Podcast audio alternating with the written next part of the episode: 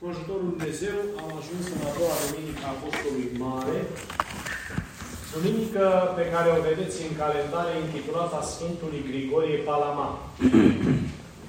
Acest uh, Sfânt Părinte al Bisericii este, dacă vreți, încunurarea tuturor eforturilor pe care toate zecile de generații de slujitori ai bisericii, atât laici cât și clerici, între ale teologiei, le-au făcut în descoperirea identității personale a bisericii și în descoperirea identității personale a fiecăruia dintre membrii ei. În sensul că, foarte bine potrivită prăznuirea acestui Sfânt cu Evanghelia de astăzi, în creștinismul ortodox, de fapt, conform Sfintei Scriptura Noului Testament, mântuirea nu se dobândește în izolare, în singurătate, în egoism ci mântuirea este personalist comunitar. Pentru că urmărește desăvârșirea persoanei ca și chip al lui Dumnezeu, însă în comunitate, adică în trupul lui Hristos, cel înviat, care este biserica. Acest mare bărbat, care a trăit uh, la sfârșitul secolului XIII și în prima jumătate a secolului al XIV-lea, Sfântul Grigorie Palama a fost în egală măsură un mare învățat, dar și un mare trăitor și un mare ascet. În el, Harul Preasfântului Duh a strălucit la fel ca în mari bărbați ai bisericii din primele trei secole. La fel ca în Sfântul Ioan Gură de Aur sau Vasile cel Mare sau Grigorie Teologul. El este marele maestru, dacă vreți, al cunoașterii lui Dumnezeu și al cunoașterii lucrărilor Harului Preasfântului Duh în inimile noastre. Pentru că dacă Domnul Hristos ne-a dobândit nouă de la Tatăl Harul Înfierii și a dobândit de la Dumnezeu Tatăl Harul Preasfântului Duh, cel care lucrează în inimile noastre și în viețile noastre mântuire este Duhul Sfânt, a treia persoană a Sfintei Trei. El este, așa cum zice Domnul Hristos în Sfânta Evanghelie după Ioan, cel care cu suspinuri negrăite sus, strigă în inima noastră, Ava, adică Părinte, ca mod de adresare și de trăire a lui Dumnezeu care este Tatăl nostru. Fără Duhul Sfânt nu există mântuire. El este împăratul ceresc, care îmbrățișează întreaga făptură, care este prezent la creare, așa cum ne înfățișează foarte plastic și vedeți în atât de puține cuvinte Moise. Cum zice în primele versete ale Bibliei? Că doar, doar Duhul lui Dumnezeu se purta pe deasupra apelor. Ce sugerează această imagine plastică și într-atât de puține cuvinte exprimată? Că Duhul este o, o cloșcă ce lucrează de săvârșirea creației. Așa cum o cloșcă clocește pui în ouăle ei. Ba, încă lucrarea aceasta intimă, aproape maternală a Duhului Sfânt în inimile noastre este sugerată și de faptul că Duhul în Vechiul Testament este de gen feminin. Ca și cuvânt, gramatical vorbind. Pentru că El este Cel care îl lucrează pe Hristos în inimile noastre. Dă sufletelor noastre chipul Domnului Hristos.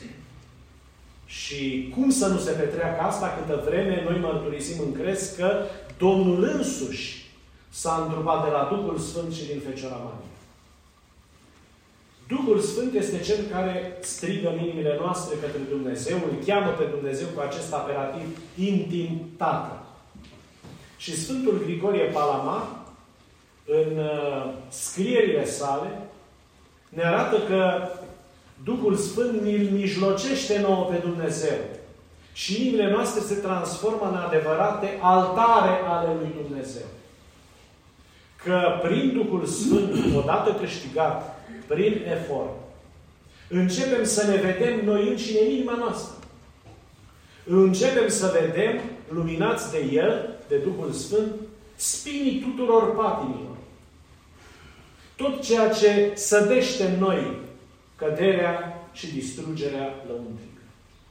Duhul Sfânt este Cel care ne însoțește în rugăciune, mai ales în rugăciune, în toate faptele bune. Duhul Sfânt este Cel care ne ocrotește, mai ales în necazuri, și Cel care ne vindecă. Și El este prezent în toate tainele bisericii. El lucrează tainele bisericii. El este persoana, dacă vreți, care mijlocește mântuirea noastră în lucrarea bisericii. El este cel care ne strânge alături și ne transformă în trupul lui Hristos.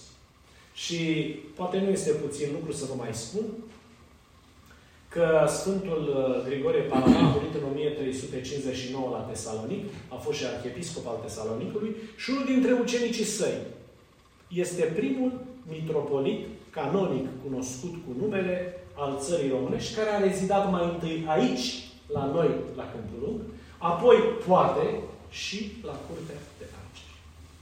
Și cu aceste cuvinte trecem la pilda de astăzi, pilda despre vindecarea paraliticului în Capernaum, descrisă de evangeliștii sinoptici, Matei, Marcu, Luca și Ioan, textul de astăzi fiind din capitolul 2, Evanghelia după Marcu. Ne spune așa Evanghelistul Marcu că după ce a, că Iisus reintră în Capernaum și după câteva zile s-a aflat, s-a adus zvonul că Iisus este în localitate. Așa încât s-au luat mulți la micuța casă pe care o avea. Sfântul Evanghelist Luca subliniază că Iisus avea o casă acolo, casa lui. Deci s-au adunat mulți încât nu mai era loc nici măcar înaintea intrării. Și lor le predica cuvântul. Deci, practic, Iisus iese din casă să le vorbească pentru că oamenii s-au adunase. Și erau flămânți de învățătură. Deci nu voiau altceva. Cei din localitate și cei care poate erau acolo în trecere, nu voiau altceva. Nu aveau interese, să spunem așa, personale sau egoiste. Rezolvă-ne o problemă, vindecă-ne un bolnav. Deocamdată nu voiau să-l asculte. În timp ce l ascultau, au venit la el aducând un slăbănoc pe care îl purtau patru inci, pe o targă. Termenul este tradus din grecește în românește pat. Ca un fel de năsălie, dacă vreți. Și neputând ei să se apropie de Isus din pricima mulțimii, era firesc oamenii să strânsese. Casa nu era prea mare. Nu era un palat. Au desfăcut acoperișul casei unde era Isus și prin spărtură au lăsat în jos spatul în care zăcea slăbănul. Deci, casa lui Isus de acolo nu avea nimic special de casele din uh, Țara Sfântă. Exista un umbrar simplu alcătuit din uh, crengi puse longitudinal și care erau împletite cu crenguțe de palmier ca să țină umbră. Acum vă dați dumneavoastră seama că Nițică Hărmălaie s-a produs. Dacă ei au ocolit grupul foarte larg ce-l ascultea pe Iisus, au mers pe undeva prin spatele casei, au desfăcut umbrarul ăsta, tipul ăsta de acoperiș foarte simplu și l-au lăsat pe paralitic în fața lui Iisus pe acolo. Și Iisus nu bagă în seamă. Nu le spune, nu mai faceți gălăgie, am ceva de spus. Pentru că prin atitudinea lor, Iisus dă o lecție. Deci, iată cât este de original Iisus în comportament. Sigur că știa ce voiau, că doar era Dumnezeu. Dar vrea să-i facă și pe alții să înțeleagă ce voiau. Și nu numai ce voiau, de cât efort erau în stare pentru, probabil, prietenul lor paralizat. Și Iisus îi dă ca exemplu, fără să-i ofere ca exemplu. Exemplul lor îl lasă prin naturalețea demersului, prin naturalul întâmplării, să devină exemplu. Nu le spune, ia uite, ce băieți grozavi sunt aceștia patru. Câtă credință, câtă dragoste, cât devotament pentru prietenilor. Nimic de genul ăsta. Doar tace. Se face că nu vede, se face că n-aude. Așa încât privitorii sau ascultătorii lui să privească și să vadă exemplul cât se poate de natural care li se punea înainte. Și concluzionează și continuă relatarea evanghelistul zicând și văzând Iisus credința lor, i-a zis că bănocului fiule, iertate-ți sunt păcate. Surprinzător cuvânt. Dar ăsta era bolnav. Era paralizat. Va să zică trupul lui evident era bolnav. Și cu toate astea nu îi zice fă sănătos sau eu te vindec sau Dumnezeu te vindecă, ci spune fiule, iertate-ți sunt păcatele. De față erau însă și cărturarii învățători ai legii, care îndată ce au auzit acest cuvânt, cam ca pocăiții și protestanții de astăzi, sau au zis, ia uite, cine e ăsta ca să ierte păcate? Este o blasfemie, o hulă. Cum e cu putință să faci o asemenea afirmație? Cine poate să ierte păcatele? Numai Dumnezeu. Iisus însă le-a cunoscut cugetele și îndată răspunde acestor judecăți proaste. De ce cugetați asta în inimile voastre? Nu vedeți evidență? Nu vedeți realitate? Ce e mai ușor pentru mine ca Dumnezeu, care știu ce spun? Să zic, iertate-ți sunt păcatele? Sau scoală-te, iați targa și umblă? E același lucru. Dacă e același lucru și dacă pot să te vindec, nu înseamnă că poți să-ți ierși și păcatele? Oare nu cumva păcatele sunt foarte strâns legate de starea noastră de sănătate? Când nu-L lăsăm pe Duhul Sfânt să lucreze în noi și nu facem efortul de a-L câștiga și de a-L păstra în noi, păcatele ne deteriorează sănătatea. Atunci stresul devine mai puternic, atunci se petrec tot felul de fenomene fizice în corpul nostru, care ne distrug sănătatea. Pentru că nu-L căutăm mai întâi pe Duhul Sfânt. Uităm că trebuie să căutăm mai întâi Împărăția Lui Dumnezeu. Și apoi celelalte. Mântuitorul nu spune să nu ne preocupăm de nevoile noastre terestre, cotidiene. Ne spune însă ce trebuie să se situeze pe primul loc. Preocuparea pentru suflet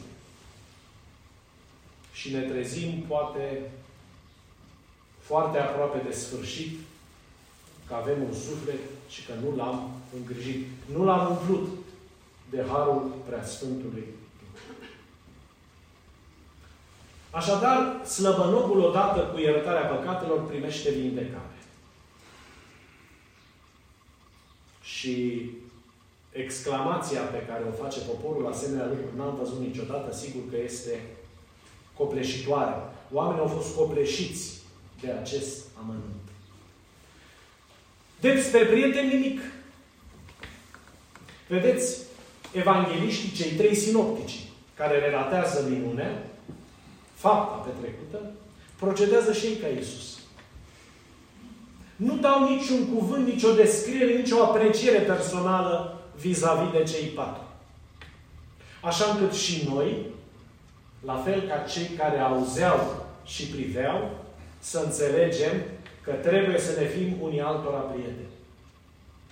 M-am gândit adesea, de ce au reținut evangeliștii pilda asta? Și apoi, mai îmbătrânind, mai uh, înțelepțindu-mă, ca să zic așa, mi-am dat seama că toate lucrurile se învață. Și obișnuiesc să spun tinerilor la slujba comuniei că și dragostea se învață. Este natural să ne iubim mai întâi părinții, nu? Frații, surorile, dacă avem. Apoi rudele, când mai creștem și încep să știm și noi ce înseamnă văr, verișoară, unchi, mătușă și celelalte. Apoi prietenii, vecinii, profesorii, mai ales unul care ne-a marcat dezvoltarea noastră intelectuală și așa mai departe. Dar mă gândesc că dacă dragostea se învață, când e vorba de iubirea aproapelui, trebuie să înceapă cu treapta prieteniei. Când ești adevărat prieten, sigur că nu-ți dăruiești prietenia ca oricui, chiar oricui. Adică trebuie să existe o anumită afinitate. Și aici nu e vorba de egoism, ci e vorba de potrivire. Dar când îți dăruiești prietenia cuiva, ești în stare și să-l ajuți. Prietenia, dacă vreți, este ca o dragoste un pic mai altfel. O dragoste care ne ajută să ne lărgim. Dragostea ca sentiment fundamental și ca temei al mântuirii. Iată de ce au fost în stare cei patru. Să-l care, să primească chiar și unele mustrări din partea celor pe care îi deranjau ca să ajungă în spatele casei lui Isus. Vă dați seama că nu era simplu. Mai tăceți din gură, mai potoliți-vă, mai... Noi vrem să-L auzim pe Isus și așa mai departe. Vedeți? Cei din mulțime și cam clamau puțin și egoismul. Noi, noi vrem, vrem, vrem. Dar oamenii ăștia nu cereau ceva pentru ei, ci pentru amărâtul de pe targă. Așa încât, iubiții mei, postul este și el tot un exercițiu personalist comunitar. Și în țesătura asta spirituală a relațiilor dintre noi, pe care Mântuitorul vrea să le desăvârșească, să le ridice la un nivel mult mai înalt, care să ne înfățișeze ca bune echipuri ale Tatălui, ca bun creștini și bune echipuri ale Tatălui. Prietenia are și rolul ei. Dorința de a ajuta, dorința de a oferi o mână întinsă unuia aflat în neputință. Noi astăzi, când avem atâtea mijloace de comunicație, parcă și uităm să dăm un telefon unuia care e singur. Așa încât, în această duminică și în această treaptă a Apostolului, să ne aducem aminte și de prietenie și să știm că Mântuitorul care este cel mai bun prieten al nostru, mai mult decât prieten, frate al nostru, cel care se sac- s-a sacrificat și se sacrifică pentru noi. Vrea să dăm și noi dovadă de bunătate, de prietenie și de ajutorare. Amin. Amin.